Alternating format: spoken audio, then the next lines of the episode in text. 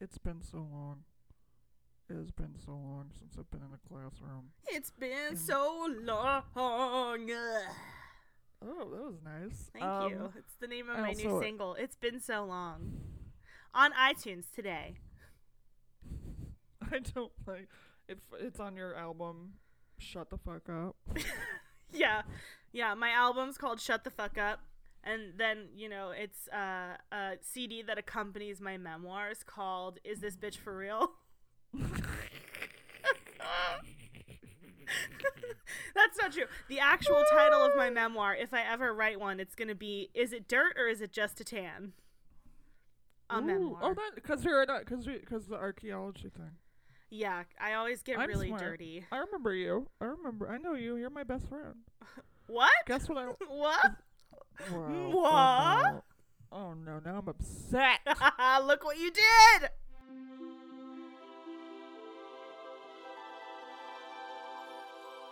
You had me at. Hell no.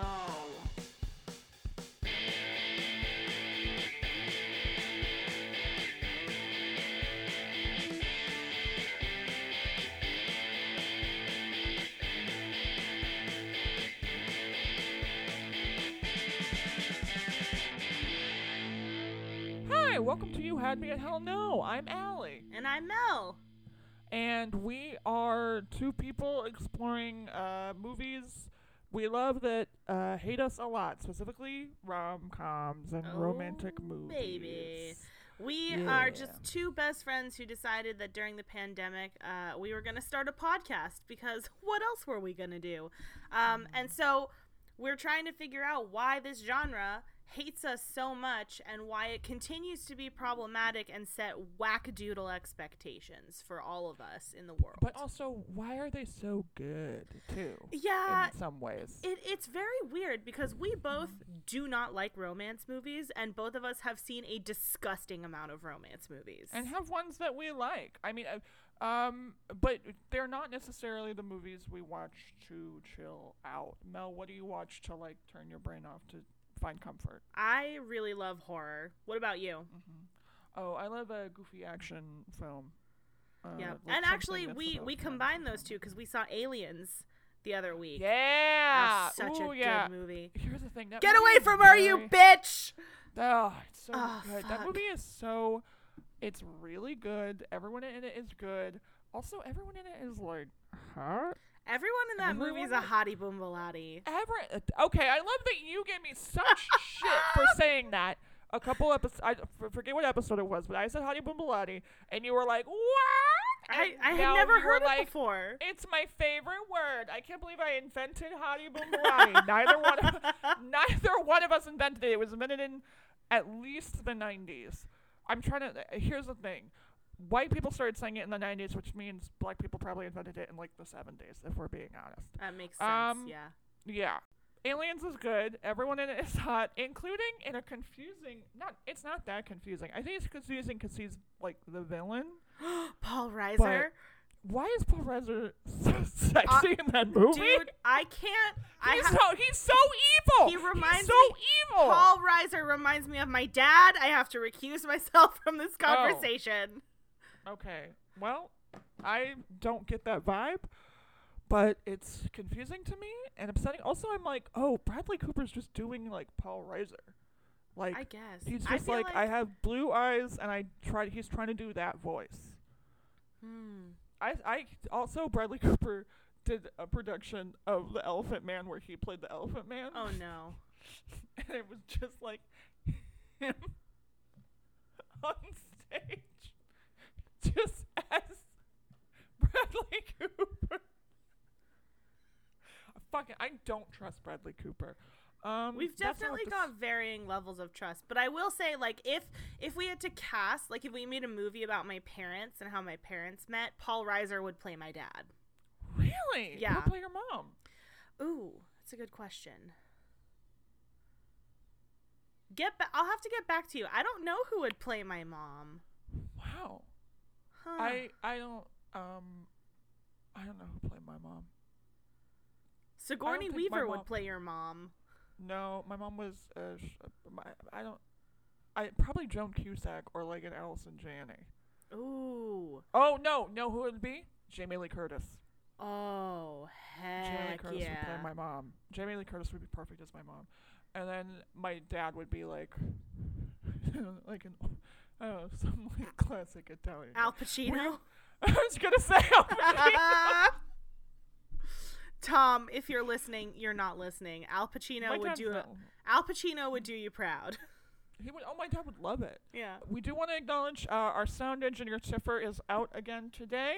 He's on paternity leave because as of this recording, he has a one-week-old baby. Yay! The baby is born, and she's so cute. She is so cute. I got to hold her yesterday. you did? Was it amazing? Yeah. Oh my god, she smells so good. We both She's love so babies. cute. She's so cute. Mel, she slept on my chest for an hour. Oh. we just talked. And she snores. Oh. She does like little baby snores. And um Gabby is a great mom. They both love her and each other very much and it's very nice to see. Tiffer's gonna be out until further notice, basically, because uh, Yeah. spoilers. Uh, none of us get paid to do this podcast, Mm-hmm. and we felt that it would be uh, not cool if we asked him to continue doing so much work for us for free when he's got a baby. Yeah. We love. But anyway, we wish him love. We'll see him soon. I mean, we'll see him in our personal lives, but he'll be back on the pod. Um, Eventually, eventually. eventually. Eventually. Shout out to Amanda. Um, Ugh, Amanda, we gotta do an Amanda Bynes movie. Okay, we're getting si- okay. You know what? I gotta. We uh, we're getting sidetracked, and by we I mean me. but also me. Anyway, uh, today we are talking about a. We're doing, I think, our first Nicholas Sparks episode. Yeah, this is our first Nicholas Sparks episode that we've done on the. Yeah. pod so far, and it's And- not the movie you'd expect. Is it the Notebook? No. Is it A Walk to Remember? No. Is it the one with Miley Cyrus? Definitely no. Last song. I can't believe I know that. We watched Nights in Rodanthe. Um, and if you're wondering what the heck is that, you're correct. correct, here can I give a little backstory of why we what what happened? When yes, we were watching this yes, movie? absolutely. okay, so we were looking for stuff on Netflix. And we were scrolling and we were like, Eat, Pray, Love. Okay, and we're like, maybe, maybe we'll, this will be good for the plot. And so we started watching Eat, Pray, Love. We are not even like five minutes in, five, ten minutes in, and we were like, Mel turns to me and she goes, I hate this. And I go, I really hate this. Um, we weren't even five minutes into the movie. no. And it's also like we're like not even five minutes in. Viola Davis is holding some baby and is like the friend support to uh Julia Roberts. This and it's like, Julia oh, Viola Davis, who I would argue is a better actor than Julia Roberts. Like your gift Yeah. your gift is to be the supportive best friend who Mm-hmm. Julia Roberts uses as a sounding board for her dumb problems. Yes. And then we stopped and we were like, oh, okay, Nights in Rodanthe is also in the romance genre. It's starring Netflix, Richard Gere and. Diane Lane. We were like, this will be a nice change. And then And then guess what happens? Also, about 10, 5 to 10 minutes in, guess who shows up as the supportive friend who works as a sounding board to the sad white woman? Viola Davis. She's like almost at an EGOT. And this woman's, I can't, oh oh my god. We were like, we didn't know. Had How no weird is it that idea. At, at random, we stopped watching one movie where this incredible actress is like, "White lady, you need to believe in yourself." To watch another movie where she's like, "White lady, you need to believe in yourself." Fully. What? Yeah. Uh, I'm just, I'm glad that she um is. A, first of all, I'm not. First of all, I'm I'm happy that she was paid and got her check, and hopefully everything is had a good time. Um, but I am glad that like, oh, we don't make her do that anymore.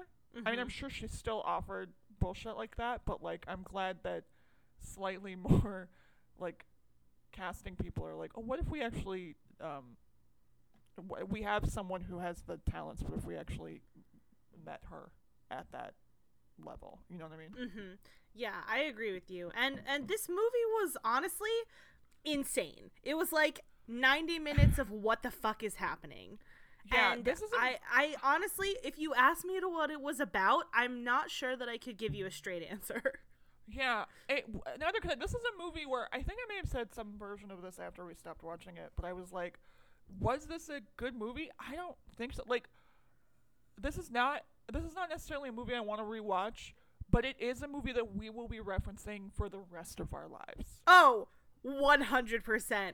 Right. Now, in this movie is reuniting Diane Lane and Richard Gere because they were in Unfaithful together. Which is I a steamy, insano, A bizarro. sex- a movie. sex movie. It's, a, movie sex movie. you're like- you're right. It's you're- a sex well, movie. a- and it's directed. That one's directed by Adrian Lyne, who also did Fatal Attraction. Who Mm. did? Um,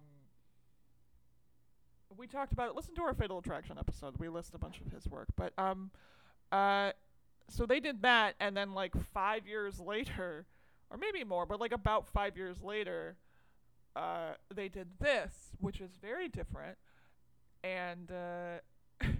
It's like a So- it's like a mid aughts, and it's not it's not a rom. It's I guess it would be just like a romantic drama, but the premise is is that Diane Lane is a mom of two, and her husband, played by dump truck ass Christopher Meloni, Woo! our king, um, he he cheated on her and left her.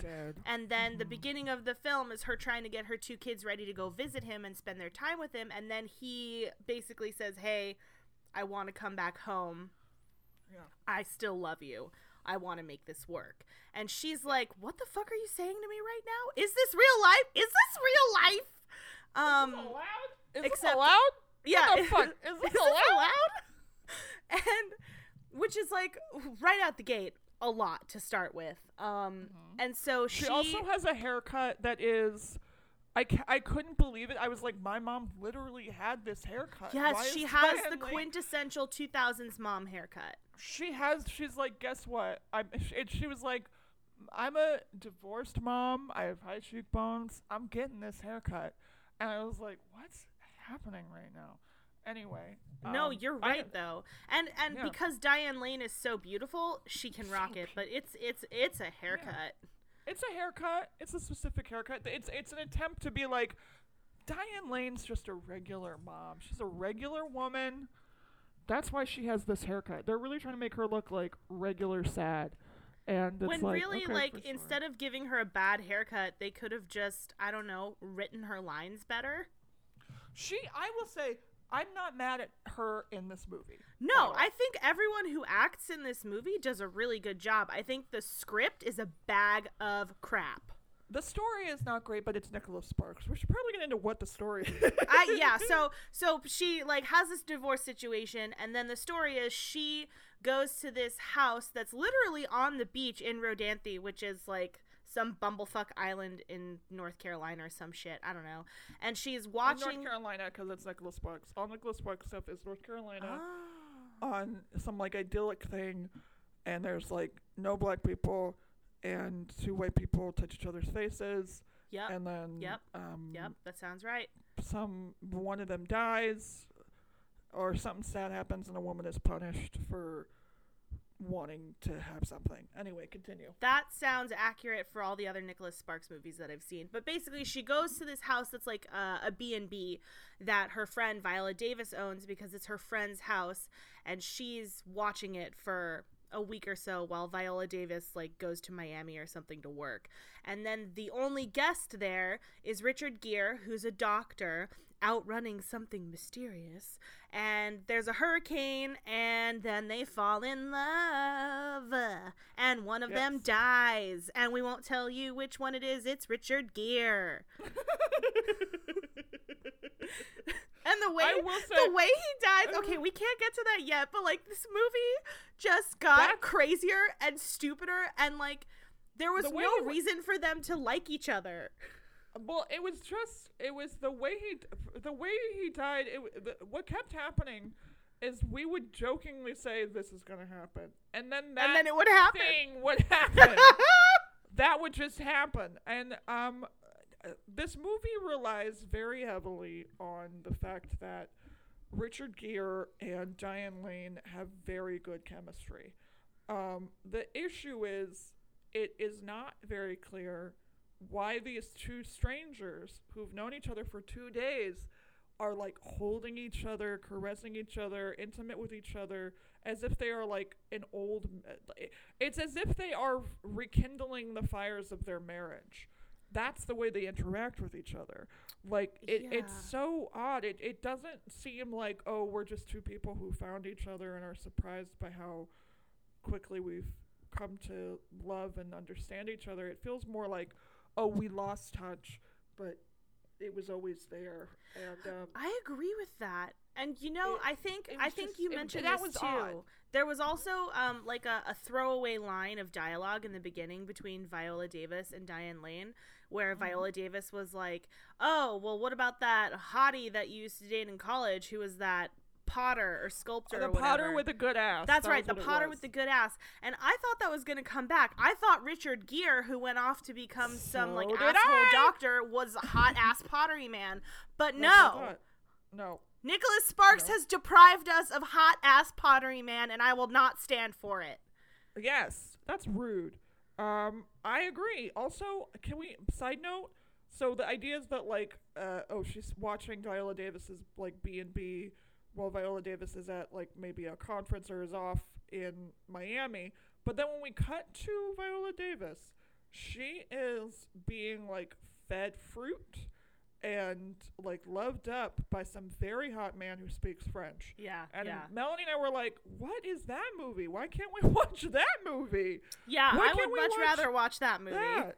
Yeah, I, I like that. Mo- make that movie, but you know, I'm I'm just glad that you know, Viola Davis had a good time.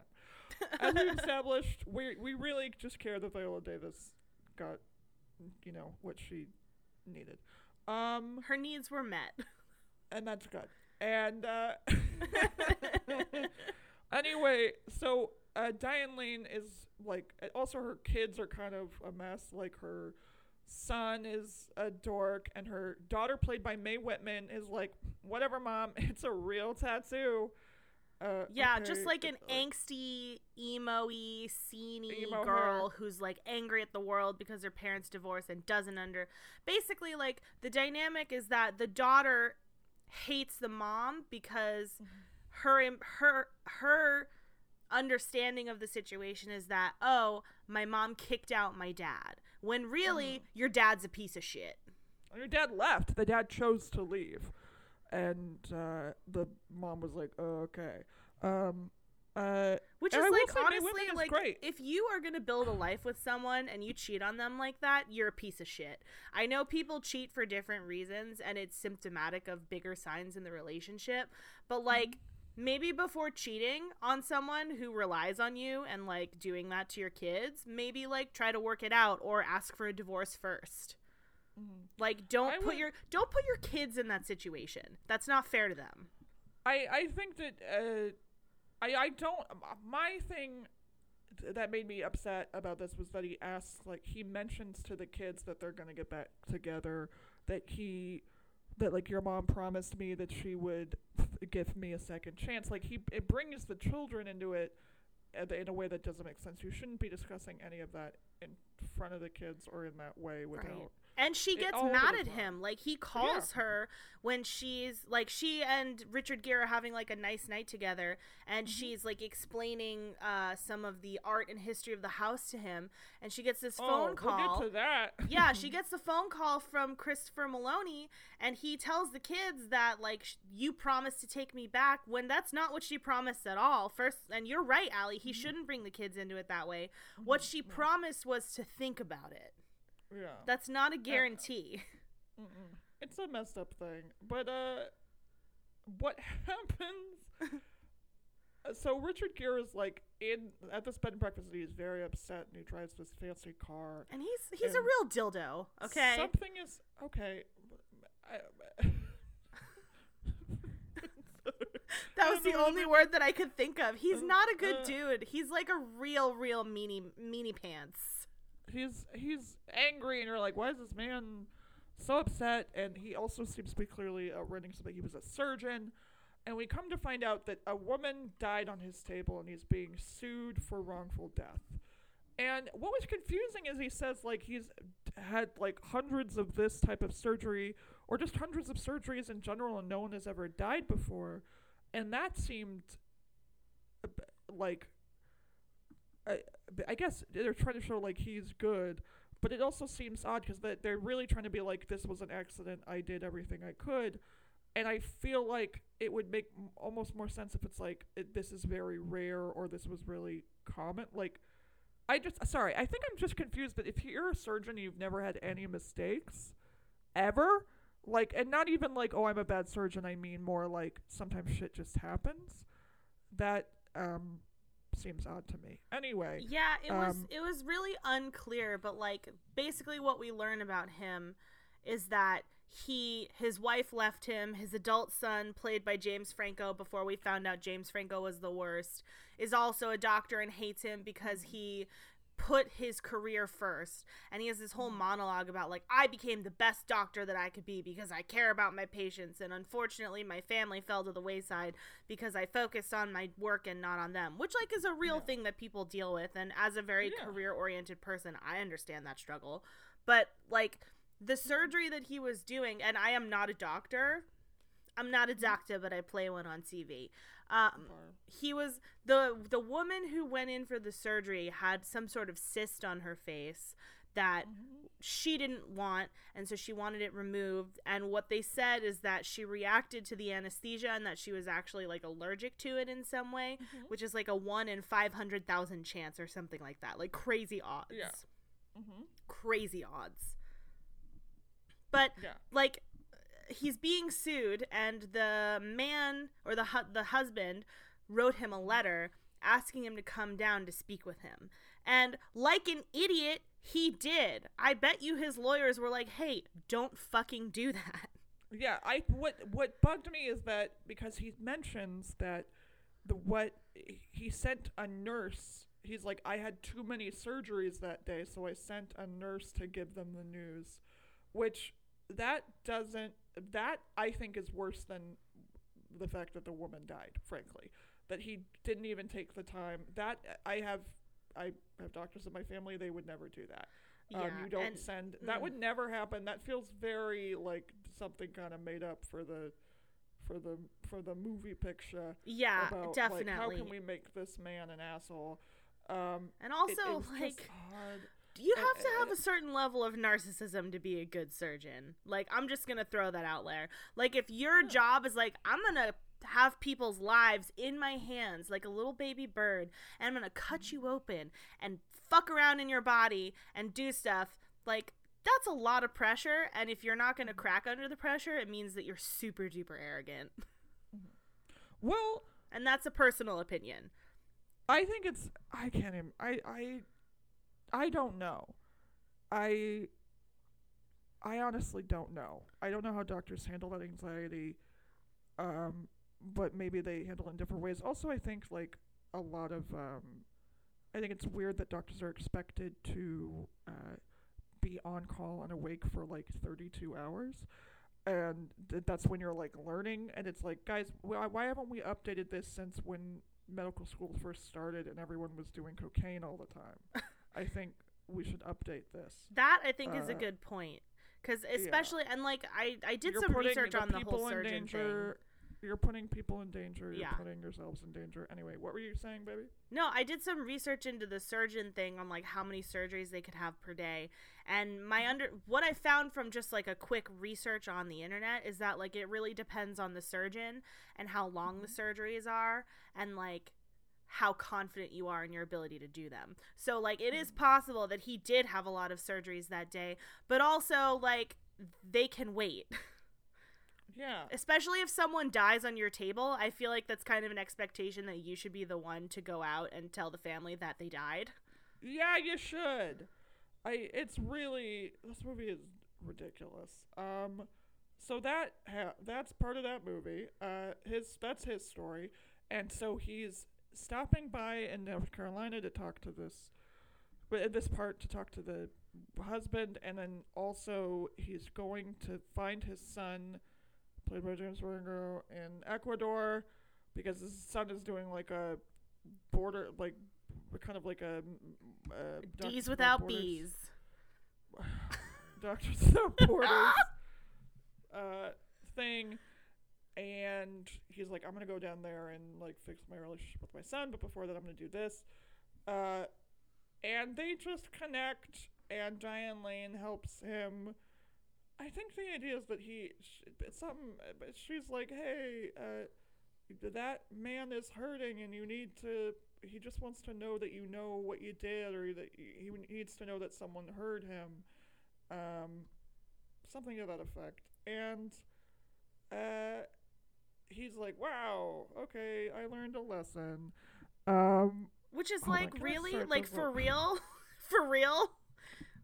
That Um, that to me is I think the most unbelievable part of this movie that what? that like that he can't understand that the man who is suing him for wrongful death Mm-hmm. after surgery like he can't understand why that guy would be upset like like for I- real I think the idea is that he knows. I, I, I think what was supposed to be conveyed is that he knows the man is upset, but he doesn't understand why that guy is mad at him about it. Or like, I think he's just like, why does this man not assume that I also, uh, have been paying attention and thought, thinking about running this over in my head every second, and I think about it all the time, and it's like, well, you didn't communicate that, honey.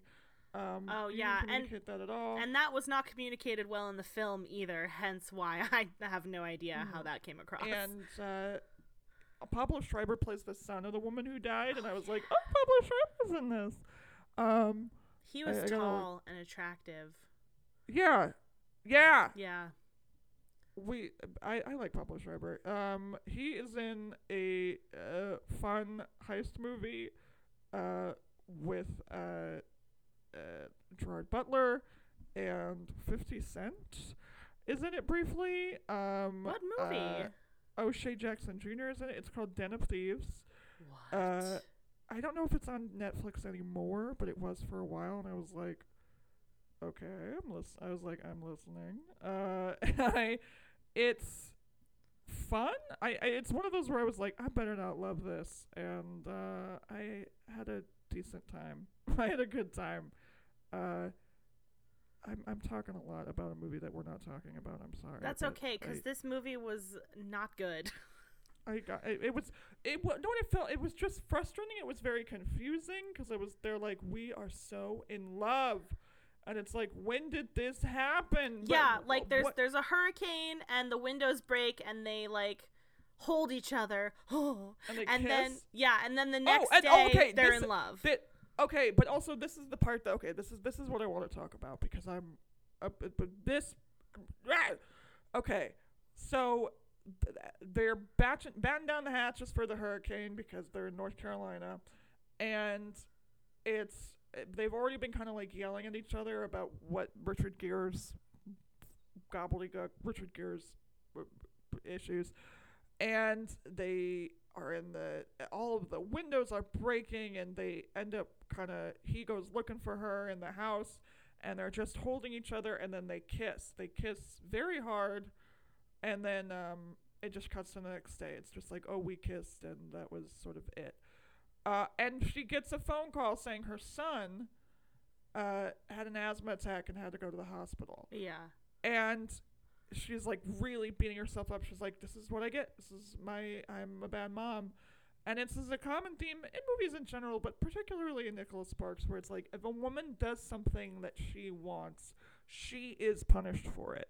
Um, in A Walk to Remember, uh, Jamie finally dates a boy, and guess what? Her cancer is back. And she Uh, dies. And she Spoiler. dies. And in the notebook, Allie chooses Ryan Baby Goose and then has horrible dementia and dies uh, slash maybe is murdered.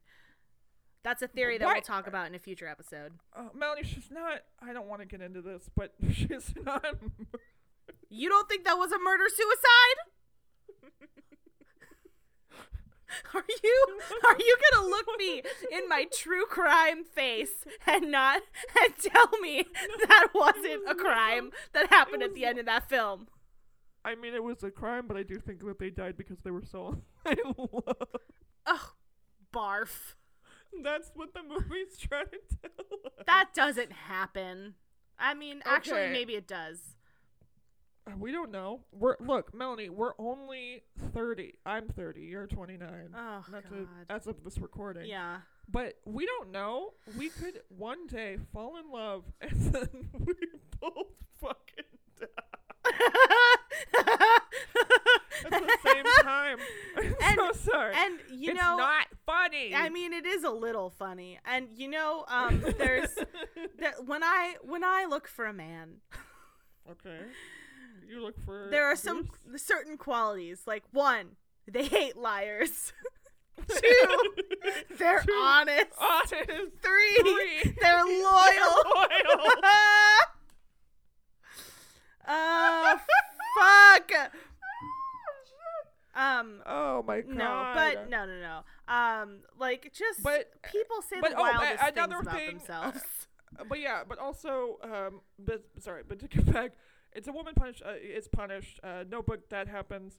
Um, what's the other thing? What's another Nikki Sparks? Uh, basically, if a woman is like, I am choosing to do this for myself, something horrible will happen to her within like the beginning of the next act. Um, Yeah. something really terrible will happen. yeah. And And uh, uh, like things are yeah. looking too good for both of them. Like things are Mhm. too good. And Allie Allie asked me, um, how much more do we have left for the movie? And I looked and it was forty minutes. And we were both like, you know what, Richard Gere's probably gonna die. And then Yeah. he died. And then he dies. Okay, so what happens? what happens in this movie?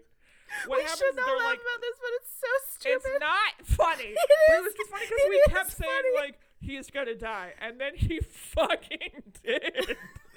okay, here's the thing. So basically, he's like, I gotta get on this plane, but I am. I love you, and they, they he goes to Ecuador, and they are writing letters to each other. Oh, and because uh, she's had this great love affair with Richard Gere, she gets up the courage to officially be like, "No, I'm not taking you back, Christopher Meloni. We're not going together." She is able to kind of have, feel better about herself, take more action in her own life. She's gardening. She's taking. She's doing stuff that she wants to do. She's happy with herself, and she and Richard Gere are writing each other letters all the time. They're writing letters, and there's this montage of them falling even deeper in love through these letters. And I get it, but part of me was like, "Oh, this this love story makes more sense to me than like, oh, we met for 2 days, then we had sex and now we're like the loves of each other's lives." That felt a little bit like, "When did you guys have a nice wh- when did this happen?" yeah. But them getting to know each other and connect over letters, I think, is genuinely romantic and nice. Um, so, but she's like living it up. She's growing her hair. Um, uh, Mae Whitman and she are starting to have a better relationship. Mae Whitman is the daughter. Did I already mention that? Yeah. We talked about Um, emo Mae Whitman. Emo Mae Wh- Mae Wh- Mae em, Emo E Mae Whitman. E Mae Whit E E Cummings. Um, E coming on her face. No! is- that's a childish Gambino line. Wow, what a. Anyway, um, but okay, so basically she's living it up, and he is gonna come visit her. Yeah, she's And like she- so excited that he's gonna come visit her her, after kids are Ecuador. at. Her kids are with their dad. She's so excited. She's getting the house ready. She waits by the window all day. Also, she's And been it- she's an artist, and that's something that is that comes back at this point. And she's Oh yeah, she, she's like a woodworker. yeah, and, like, she's like an incredible artist, and boxes and, like one of the things that she bonds with him over at the house on the beach is This was. it's a complete throwaway line and she, it's some sort of box where you keep valuable things and you're supposed to make mm-hmm. it out of the ugliest piece of driftwood so that you mm-hmm. can turn something ugly into something beautiful. So mm-hmm. after he leaves she finds an ugly piece of driftwood and works it into this really beautiful box for him but he doesn't show up.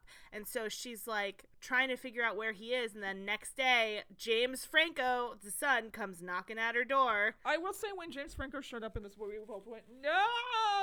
Well, that because wasn't he also in Eat, Pray, Love?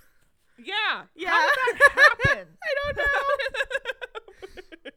I don't know. um, I but know. uh, but we stopped watching Eat Pray Love before he showed up. But yeah, anyway, fuck him forever. Um, Yeah, ugh. anyway, he shows up and is like, he gives her this box of her his dad's stuff, and he basically is talking about how uh, Richard Gere showed up, and he was like he was like a different guy. He was happier. He and I had a our relationship was never better than it was when we were spending time together in Ecuador, and there was a big rainstorm.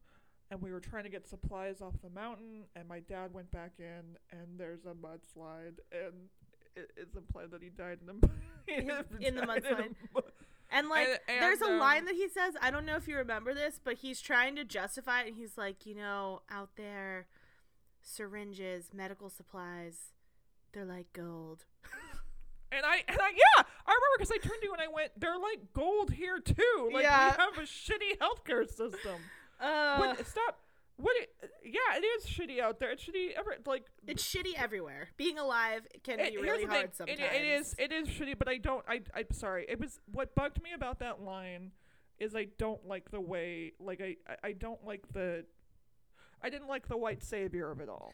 Oh, of, well, like, the whole uh, point, I mean, like, of course, Doctors Without Borders, I think 50 50 on it. But at least in this movie, it's oh like. no, I, I think it's- it's important. Right, but in this movie specifically, it's 2 white dudes who are using their whiteness to be like, we are the white doctors, and you sad little Ecuadorian kids would be nothing Well, without us. Fuck you.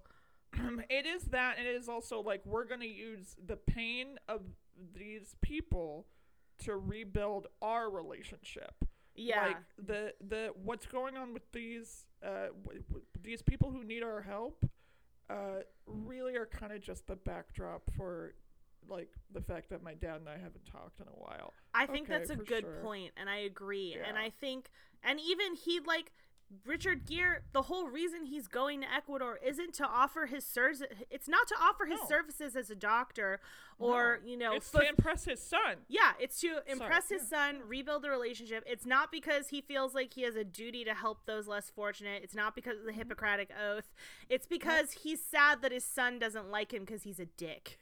Yeah, he wants to prove to his son that he's not so bad. Um, Where it's like, But, and you yeah. could you could do that. You can rebuild your relationships in so many other ways. And I feel I feel like if like if there was just something in there, I think at least for me, it would it would have made this this uh, relationship or the role a little deeper, a little meatier. Is if um there was something that was bringing Richard Gere to Ecuador that was career oriented. Like maybe he takes a career opportunity out there to get away from the lawsuit and what's going on with that woman Well, who passed I- away. And that that- that would be much better because then he'd be like, "Oh, I'm taking this job out there and my son's also out there and I don't know how it's going to go." And then like as he's growing and falling more in love and being a good doctor, that may have been a, a better way for his relationship to be repaired with his son while also being a good person. I see. I think they're trying to imply that this is his way of not only trying to repair his relationship to his son, but to also repair repair his relationship to being a doctor. Like I, it's proving to himself that he can do this and he is of worth in this way. But uh, it still is kind of like, oh, okay, I Mm. guess, okay. But uh, Diane Lane is super sad. She is beside herself. Like she's her like a, a level of, of grief and depression that's like actually really scary like her Yeah. teenage daughter has to take care of her Yeah, yeah, and uh, like her, they come home. She doesn't look at her children. She's staring out windows. She's lying in bed all day, and then she has a talk with Mae Whitman, where Mae Whitman is like, "I do get things." They, I, I actually did kind of like this part. uh, i did too i just- thought it was a I- I- nice conversation yeah, where the daughter and the mother are talking to each other and um, really connecting and listening to each other, and something like Diane Lane kind of explains what has happened, and part of it is she's like, I want you to be able to like. I want you to know that you deserve to have a love that makes you feel fulfilled and makes you feel better and doesn't make you feel like uh, you need to fix everything about your. I forget how she words it. uh, It's like she- basically like look for a love that like makes you feel like a better person, where you you both of you it's ba- it, it was more like this. yeah it, she said you deserve a love where it makes you want to be a better person and makes you feel like a better person for loving that person. Yes, and she says like you deserve that and you deserve to wait for that, and that was a nice thing. Yeah, and like Um, she clearly didn't have that with Christopher Meloni, especially because Yeah. whatever trust they had, he broke. And like, especially, you know, divorce is a really hard thing, especially when it happens when you're old enough to like really understand kind of the ins and outs. I feel like, you know, for Mhm. someone, and let me know if I'm overstepping, Allie, but like because your parents got divorced when you were so young, Mm-hmm. it was more of a normal thing for you in your life that they were separate. Whereas, like, if my parents got divorced, I would Oh, be yeah. completely beside myself. Yeah, I yeah, I it's something where fortunately my I was young enough that I have almost no memory of them as a couple. So most of my life is like, oh, this is how my relationship with my parents is. Like my parents have separate houses. I will say that like at that time, I did not. I wasn't psyched at the time as a little kid.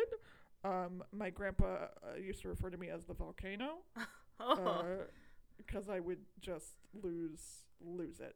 Uh, but you I were little, very- and that makes I was- sense. yeah. Uh, I was like like three to five is like around the time that they were splitting up. So like that's uh, you're already kind of like uh oh. Um, Yeah. Like once you're getting out of the toddler age and you're in the toddler age range, that's already hard. Mhm, yeah. So, but uh, but yeah, I understand. Like, if you're, I can't imagine if it happened when I was like, even when you're like seven. Like, I don't know how. Like, when you, when most of your, uh, relationship to your parents is them together. I don't know what that would feel like if they were to split. Anyway, Yeah, and it's Um, like it's it's never going to be an easy thing to navigate whether it's your parents or you are a parent who is getting divorced. It's always going to be a delicate situation. we, you heard it here first. Divorce, no picnic. Yeah, listen, breaking news, controversial opinion. Divorce You can know- be you know- hard. Look, you know who you really needed to hear divorce opinions from? Two women who have never been married. Yeah. Um, hey, oh, but um, uh, anyway, they connect a little more, and she takes it as like uh, Richard Gere was happy and learned about himself from their relationship, and she cares about herself because she had this relationship. And uh, this movie, again, I don't know that it's something I would need to rewatch or have a deep desire to rewatch. But I will say, I, I, I, I think that both of us are going to be saying he died in a landslide in Ecuador anytime someone leaves. every Like, time if we don't someone leaves where- a room, every Well, time like, he someone's died- five he minutes went to late. Ecuador. He went to Ecuador and he died in a landslide. Well, that's what's gonna be the thing. Because it was just so like, wait, what? just did what? way out of left field. Well, so oh. Like we knew Mm. he was gonna die, but I thought that uh, Pablo was gonna kill him. yeah, I really thought Pablo Schreiber was gonna be like, guess what? I'm a murderer. Yeah, you Um, killed my mom, I kill you. Pra-pa-pa-pa-pa, Bang, you're but, uh, dead. but, uh, but I like that you went put up. But that's fun. Thank you. Um, Pa- shout out to Pablo Schreiber, a good actor. Good. Does a lot, I don't know if he does as much now because well, there's no theater in general, but also he probably is doing more movies. But good uh, theater dude. Uh, six foot five. This is not. uh, He's a no. hunk. I shouldn't. I'm sorry. I'm taking up time to be like. this is rude that we're taking up this much of the podcast to be like. Mm, hey. anyway, Our listen, our Um, podcast is about romance, and if we want to be thirsty, we can be thirsty. stay hydrated, my dudes. Uh, Allie, we didn't talk about the horses. I, I just like I just have I have goodbye horses playing in my head like would you we fuck me? I'd fuck me. I'd, I'd fuck, fuck, me hard. hard. You know I've never seen Silence of the Lambs. Yeah, I do know that actually. that I yeah, I love I love that I said that as if that would be a great shocker, but anyone who's met me is like, of course you haven't watched that movie. The um, but yeah, okay. So something that is mentioned more than once is that there are horses on the island. They there was a shipwreck. I don't know. couple hundred years ago or something. Some some Where- colonial motherfucker shipwrecked and the horses swam to shore. The horses swam to shore, and there are horses. There are wild horses on the beach that just run around, and uh, are just like, "Where are horses?" Um, and Diane Lane mentions more than once, like, "Oh, because uh, uh, Richard Gere will go jogging because he angry jogs." And she's like, "Oh, you might see the horses," and then they're going for a walk later, and she's like, "Oh no, no, they never. This is too far down the island. They never. They're never come down this way. They would never be here." And at the end of the movie, she's walking on the beach so sad in the area where the horses never go, and she looks up and she's like, "Oh my god!" And, and it's a stampede. And these horses not a are just running. They're just running, running, running along the beach, and it's very beautiful. But I will say the horses literally look at her as if to say, "Get out of the way." Yeah, like their internal monologue is "Move, bitch, get out the way." yeah, they they really the horses are over it, but they're beautiful. They are, But and they the listen. the They just want to run fast. That's all Yeah. they want. Gotta go fast. Um, wait, what is that? Gotta go fast. I only know that from the vine of the lizard going really fast. gotta go. Gotta go fast. Gotta go fast. Meow, meow, meow, meow. Oh, it's Sonic. it's Sonic. Oh, It's it's a Sonic. okay, I had to look it up anyway. Um. Uh. wow. We've really Anyway, covered. horses- We've covered a lot of diverse topics today. Horses. Anyway, the horses are there. Melanie, I have a question for you. Yeah. Was this movie romantic? Fuck no. I I don't I I, I don't know because normally our criteria for this is we're like oh did we were we rooting for them to get together No, And I, I- had I I, was- w- I wanted them to be apart. I didn't I- want them to be together at first until the letter writing started, and then once the letter writing was nice it was yeah. nice to actually like know who these characters were, and I wish Yeah. that it could have been shown and not told. I would agree I well the letter writing I thought was genuinely I I found myself kind of like indifferent to their romance it was more like I don't hate this I think I do think Diane Lane and Richard Gere have very good chemistry They do. it just seemed it, it seemed odd for two people who've known each other for two days to be they're so intimate with each other. They're just constantly touching each other's faces and hugging each other. Also diane lane is shawls on shawls on shawls on shawls. Oh She yeah, yeah.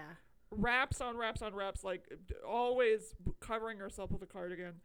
Um and uh so they're just sharing cardigans and jackets and wraps and shawls and blankets. Uh but i kind of was like oh, okay. Uh was it sexy I I don't think this was sexy at all. Do you think it was sexy? no i didn't i it didn't um i wasn't like oh i was just like oh ok- ok- okay i guess we're having sex in this house I, that's not ours okay yeah. Oh, you Who know another we? thing I are wanted we, me in 2010 Yeah. anyway You know another thing that we didn't talk about is how her house, uh, where her kids live, is like whites, beiges, um, all neutral tones, and then Viola Mm-hmm. Davis's house is filled with like color and art, and it's vibrant Yeah. and it's like a fun Mhm. place to live. yeah And uh, I thought that was a very well it's interesting supposed to be contrast because I Well, I feel think- like it might be a little bit racist. I here's why I think it isn't, but I understand where you're coming from. I because I think they're not. The movie ignores Viola Davis, so I think the the set design is also ignoring Viola, Viola Davis, and I feel like part of it is to say like this is vibrant. She needs to go to a vibrant place and escape her boring, sad life by going to this br- vibrant house. What I do think is racist, however, is uh, Diane Lane takes Richard Gere up to the attic and shows him all these paintings and art that Viola Davis's grandmother and great grandmother, uh, like basically Viola Davis's family, the matri- the matriarchs of her family who have owned this be- bed and breakfast before, bed and breakfast before, have uh, collected and created over the years. And she says at one point, like these are the like spiritual guides for them and she mentions that Viola Davis's, I think, great grandma got this place right after the Civil War. So basically, they're uh, taking the uh, story of like a young black woman being able to pass down some kind of like property business, having some kind of successful life that she could pass down to her family and making it about how Richard Gere is happier because he saw some paintings. Like the the idea that the quote spiritual guides for this like family of black women are really there so that Richard Gere doesn't feel bad that he murdered someone. That I mean, feels uh, listen, not cool um, to that me. he manslaughtered someone. Yeah. but Mhm. also, um, not to diminish what you just said, because I think that is an extremely valid point, and it makes a lot more sense Mm-hmm. than what I was thinking. Oh, well, it's uh, it's okay. This movie, but uh, we didn't. You didn't get it wrong. This movie's racist. Also, Nic- Nicholas Sparks is super racist. Yeah, very So, much like, so. Uh, we don't. We're not here to. I'm, I'm not here to protect that bitch. Um. Oh, I what I didn't mean to imply that you were. Let's uh, burn. oh no, let's didn't. let's spark up a fire on the pyre where we'll burn Nicholas Sparks, and that Oh, rhyme was free for you, Nicholas. He he's like, I don't really rhyme, and we're like, we don't care, Nick. We don't really give a shit. I don't really care, Nancy. Um. Ugh, That is I from a video that no one remembers and I can't find anywhere where a lady was filming her neighbor and and the neighbor goes the woman filming goes, I'm taking a video of you and the woman she's filming goes, I don't really care, Nancy. and Nancy, who's filming, goes, You got no pants on. That's a vibe that I endorse. I I think about I don't really care Nancy all the time, and I hope she's okay. Um, I'm what? if- Okay, here's a question: What if Nicholas Sparks dies in a mudslide? like, like, what if, what if the news breaks and it's like acclaimed author and scriptwriter Nicholas Sparks dies in tragic I don't he- mudslide, just I- like Nights in Rodanthe? oh no. First of all, we would get blamed. I don't think he wrote the screenplay, but I do. I know he gets money, money, money off the back end. So, um, yikes! what have we done in a month? That we would get blamed for it because we made this podcast. Um, that we okay? Are you saying that we would be implicated because someone will think that we orchestrated a mudslide that would kill Nicholas Sparks? Is that what you're saying to me right now? I don't know. I don't know. I don't know. I'm not a fucking journalist. I'm not a cop. Hey, hey, hey, whoa, whoa, whoa, whoa.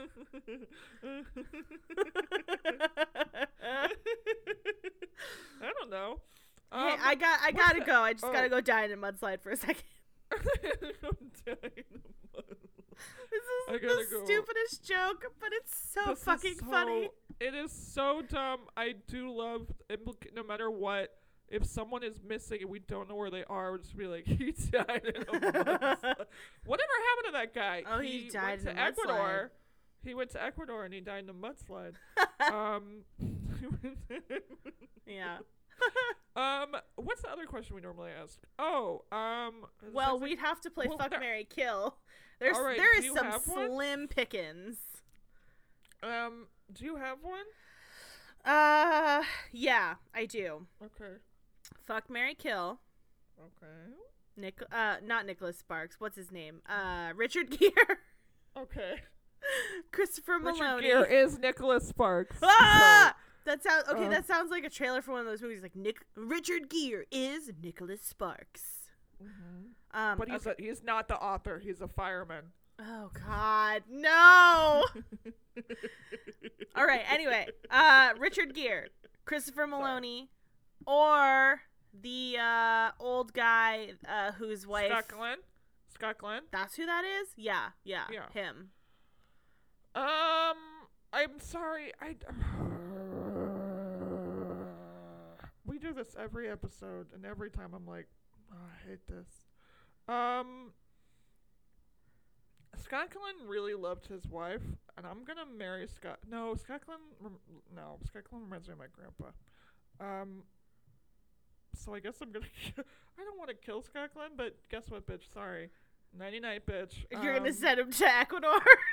I'm gonna send him to die in a Ecuador. mudslide. He's going. Guess what, bitch? Someone's taking a trip to Ecuador. Um, I guess I marry Richard Gere because he got that money. Um, he has money. Um, that's rude, but like I don't know. I've I've known doctors that could probably make that work. I don't know. Um, and I'm I'm I'm gonna make love with Christopher Meloni. All right. How about you? Um, I feel like that's the play. I feel like there's it's a lose lose any way you do it uh, with this Yeah. movie. So Mhm. I think your I think your solution is the best one. I would probably do the same thing. Uh, like Scott Glenn's the best husband out of all of this, so technically I should be marrying him. But because he reminds me of like my grandpa, I cannot engage with that in that manner. Yeah. I mean, I will say he his character in just a short period of time has a lot more about him than any of the other ones do in the whole film, I would argue. Mm-hmm. Like that monologue that he gives about his wife was Yeah. really really sad. Oh, very sad. like he It's, fully he fully was saying you know like she always hated that thing on her face but i never cared about it because i was so in love with her and she was the most beautiful person to me because she mm-hmm. made me feel like i could do anything and mm-hmm. like i loved her so much and like i wanted to support her even though i didn't think she mm-hmm. needed the surgery it was important to her and like Yeah. she wanted this and now she's dead. Another example of a woman wanting something for herself and dying. Yep. even says like she told me that she wanted to be pretty for me and she was so pretty. She always was pretty. I always thought she was pretty. Um hmm and it's exactly what you said. It's really heartbreaking but again also woman wanted something and she died. Uh and a man learned a lesson. Uh and aren't we all better for the man having learned that lesson? Yay um hurrah uh although i guess richard gere dies and diane Ke- uh i almost said diane keaton Oh. Well, I mean, basically, it's not necessarily that the woman has to die. It's that whenever a woman does something for herself or Oh, does I something that she wants, she is punished yeah, and the She's punishment punished. is either that she dies or that something horrible happens in her life to Yeah, someone so she Di- loves. yeah diane lane got punished twice she made out with richard gere and her son had an asthma attack Yeah. that she felt responsible for somehow um Yeah, like how how did you you didn't cause that asthma father. attack? He was with his father. I think the implication is it's like if I had been paying more attention and more concerned about my son instead of kissing you um, During a hurricane when you had no cell should- service. Yeah, I, I shouldn't have trusted my husband. I, it's like she blames herself for it. She's and it Um, basically Nicholas also- Sparks makes all the female characters gaslight themselves after they make a choice. And like women do that, but also uh, Anyone yeah, can. he does. Anyone who Anyone makes a choice, if you have regrets or doubts about that choice, of course you're going to beat yourself up about it. That's a human thing. But, I don't but see any I don't see any of the male characters doing that to themselves, at least in this movie in the way that Diane Lane No. does that to herself. Yeah, it is implied that like this is just something that ladies do, but it doesn't really explore that or why that might be or what that says. Like the only reason it's sort of touched on is because as a way to be like, well, I'm a man and I'm telling you you don't have to feel that way. Ladies, Do it. when Do you're suffering from crippling self doubt and a man comes up to you and says, Hey, you don't need to think that way no more, doesn't it solve all your problems? You're welcome. Thank you. I'll be here all week. So, Nights and Rodanthe, Melanie, would you recommend this movie? No, absolutely not. I would not recommend I- this movie. Would you? I I don't know that I would. I feel um I think it's okay. It's not. It's um I don't know. It's an okay one to have on like while you're I don't I know Here's the thing. I like the people in this movie. I just feel like they I, this is a movie where I'm like I'm glad everybody got paid. Everyone did what they were asked to do. Everyone did what they were supposed to do. Um, it wasn't for me. How about that? I think that's fair. I just yeah, I I would save I- uh, save 90 minutes of your life. Don't watch this I movie. If you if you're like, I want to watch something where Diane Lane and Richard Gere are together, like, ooh, let's watch. Uh, Watch movie I haven't seen. I didn't see Unfaithful. I'm gonna full disclosure. That's a sexy movie. You sh- and there's murder Yeah. in it. You should see Unfaithful. Yeah. Here's the thing. Know what I did? I had, did the thing that I've done more than once in my life, where uh, if I'm like scared about a movie or curious about a movie, I will go on Wikipedia, and so I know what happens. But I still feel like that's a movie that I should see. Here's the thing, though. It's very I don't think steamy. that, that I don't think that that guy is sexy. I'm not attracted to that man that she has the affair with. Mm, that's fair. That's not my type of dude. Like a guy who's like, "Hello, welcome to." But that accent is bad. The accent is not what t- the the accent would not be the thing that turns me off. Is is his, his vibe. I don't like that guy's vibe. I don't like a guy who's like, "Oh, uh, I make art and like." The, the only person who really gets that you are sexy is me. you don't believe you're sexy, huh? It's like Yeah. Diane Lane knows she's hot. Diane Lane knows she's hot. Yeah. Yeah. Um, uh, don't be rude. Don't try to be mean to me in order. Don't try to do the thing where it's like you don't even know how hot you are. Ugh. Like, how about just tell me I'm attractive? Tell me I'm attractive in, in the comments. send me a letter. Yeah, me send a I'm hot. letter by mail. We're not going to tell you the address. Tell Allie that she's attractive. Or Please don't. Actually, that stresses me out. yeah, It or that's is, like, this is a perfect segue. or if you want But- if you want to get in touch with us and tell us how attractive Oh, we yeah. are and stress both of us out, um, you Yeah, can we- contact us on social media. Our Instagram handle is at hellnocast, and so is our Twitter. Um, I am terrible at Twitter, so we don't really have any tweets, but our Instagram is But- pretty good. lively. It's pretty lively. Yeah. Um, that was you had me at hell no. Uh, so thank you so much for sticking Thank with so us and much. tuning in for this absolute dumpster fire of an episode. no, this was a good one. when I So say dumpster fire, I think dumpster fires are cool I'm because I'm because I'm a trash gremlin. I'm I'm a goblin. Her- I'm a goblin. Okay, I'm disgusting. I'm like I'm like Danny DeVito. I'm the trash man. Okay, So you're hot. You're sexy as fuck. I'm the trash probably man. know how- yeah, You probably know how to fuck real good. I mean, Like, I'm not gonna. good? I'm not gonna say no, but um, thank you for joining us We on know. this. Ep- we know that DeVito. I know. I hope we know that DeVito that. fucks. Okay, DeVito. DeVito fucks. and thank you, thank Take you any- for coming you to our TED anything- talk. If you take anything away from this podcast, it is that Danny DeVito fucks. Yeah, he's a fuck machine, Anyway, thank you for listening to You Had Me at Hell No. I have been Allie. and I I'm have sorry, been Mel. Mel. No, that you're good. Listen, thank you so much for listening, and um, you know we've already dropped our social media handles, but if you want to give us a five star review or a like, tell your friends about us, um, because Please. we're hilarious, and the world needs to hear our opinions, and Well, that's you that's a that fact. way. If you like this podcast, tell your friends. Listen to Melanie, okay? I'm I'm losing it, okay? I we watched a movie where horses run on the beach, and I was like, if only that were me. if only. if only I were the horse on the beach. I feel that vibe. Anyway, thank you for liking and thank you for listening. Um, have a great rest of your day. Love you. Bye. Bye. Had Me at Hell No was recorded remotely at our homes in front of our pets, Roscoe and Benny. Allie and I would like to say congratulations to Tiffer on the birth of his daughter, as well as a big thank you to Lucille Petty and Bella Vanek for writing our theme song. Thank you, Bella and Lucille.